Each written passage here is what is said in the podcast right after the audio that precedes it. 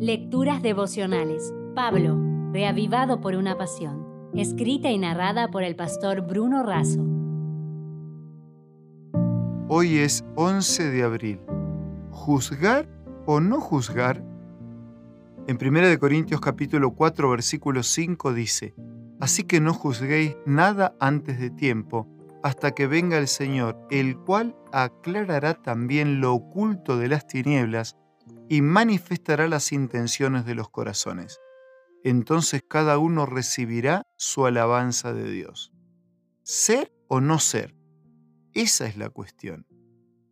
Esa es la famosa frase escrita en su obra Hamlet por el dramaturgo inglés William Shakespeare. Adaptándola podríamos decir, juzgar o no juzgar.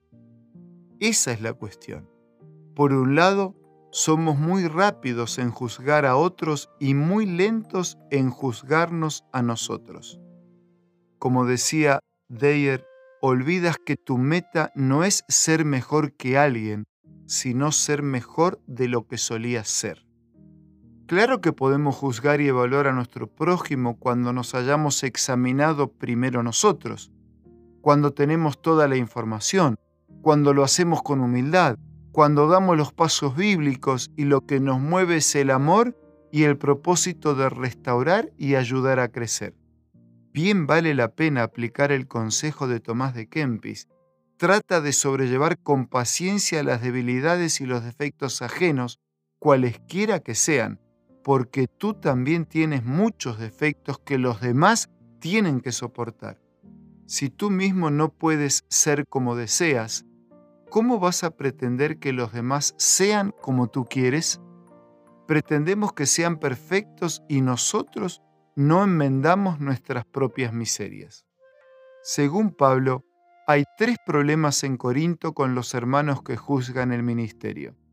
El primer problema es el momento del juicio.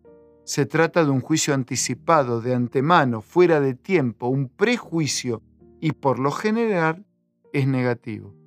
Esta mirada nos lleva a hacer un juicio previo e interpretando mal. El momento adecuado para el juicio es el regreso del Señor. El segundo problema es juzgar con normas equivocadas. Los corintios medían según sus propias opiniones, sentimientos y prejuicios. La única norma segura es el invariable escrito está de la palabra de Dios.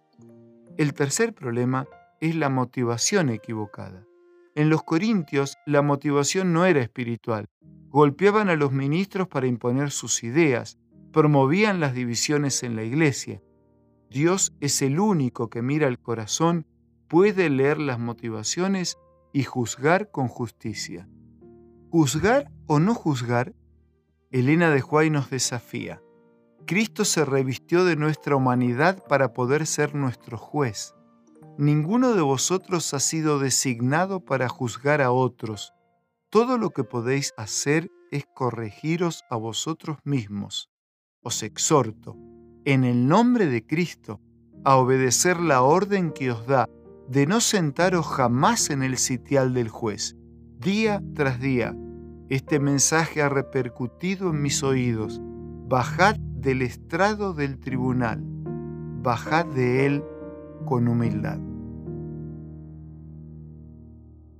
Si desea obtener más materiales como este, ingrese a editorialaces.com.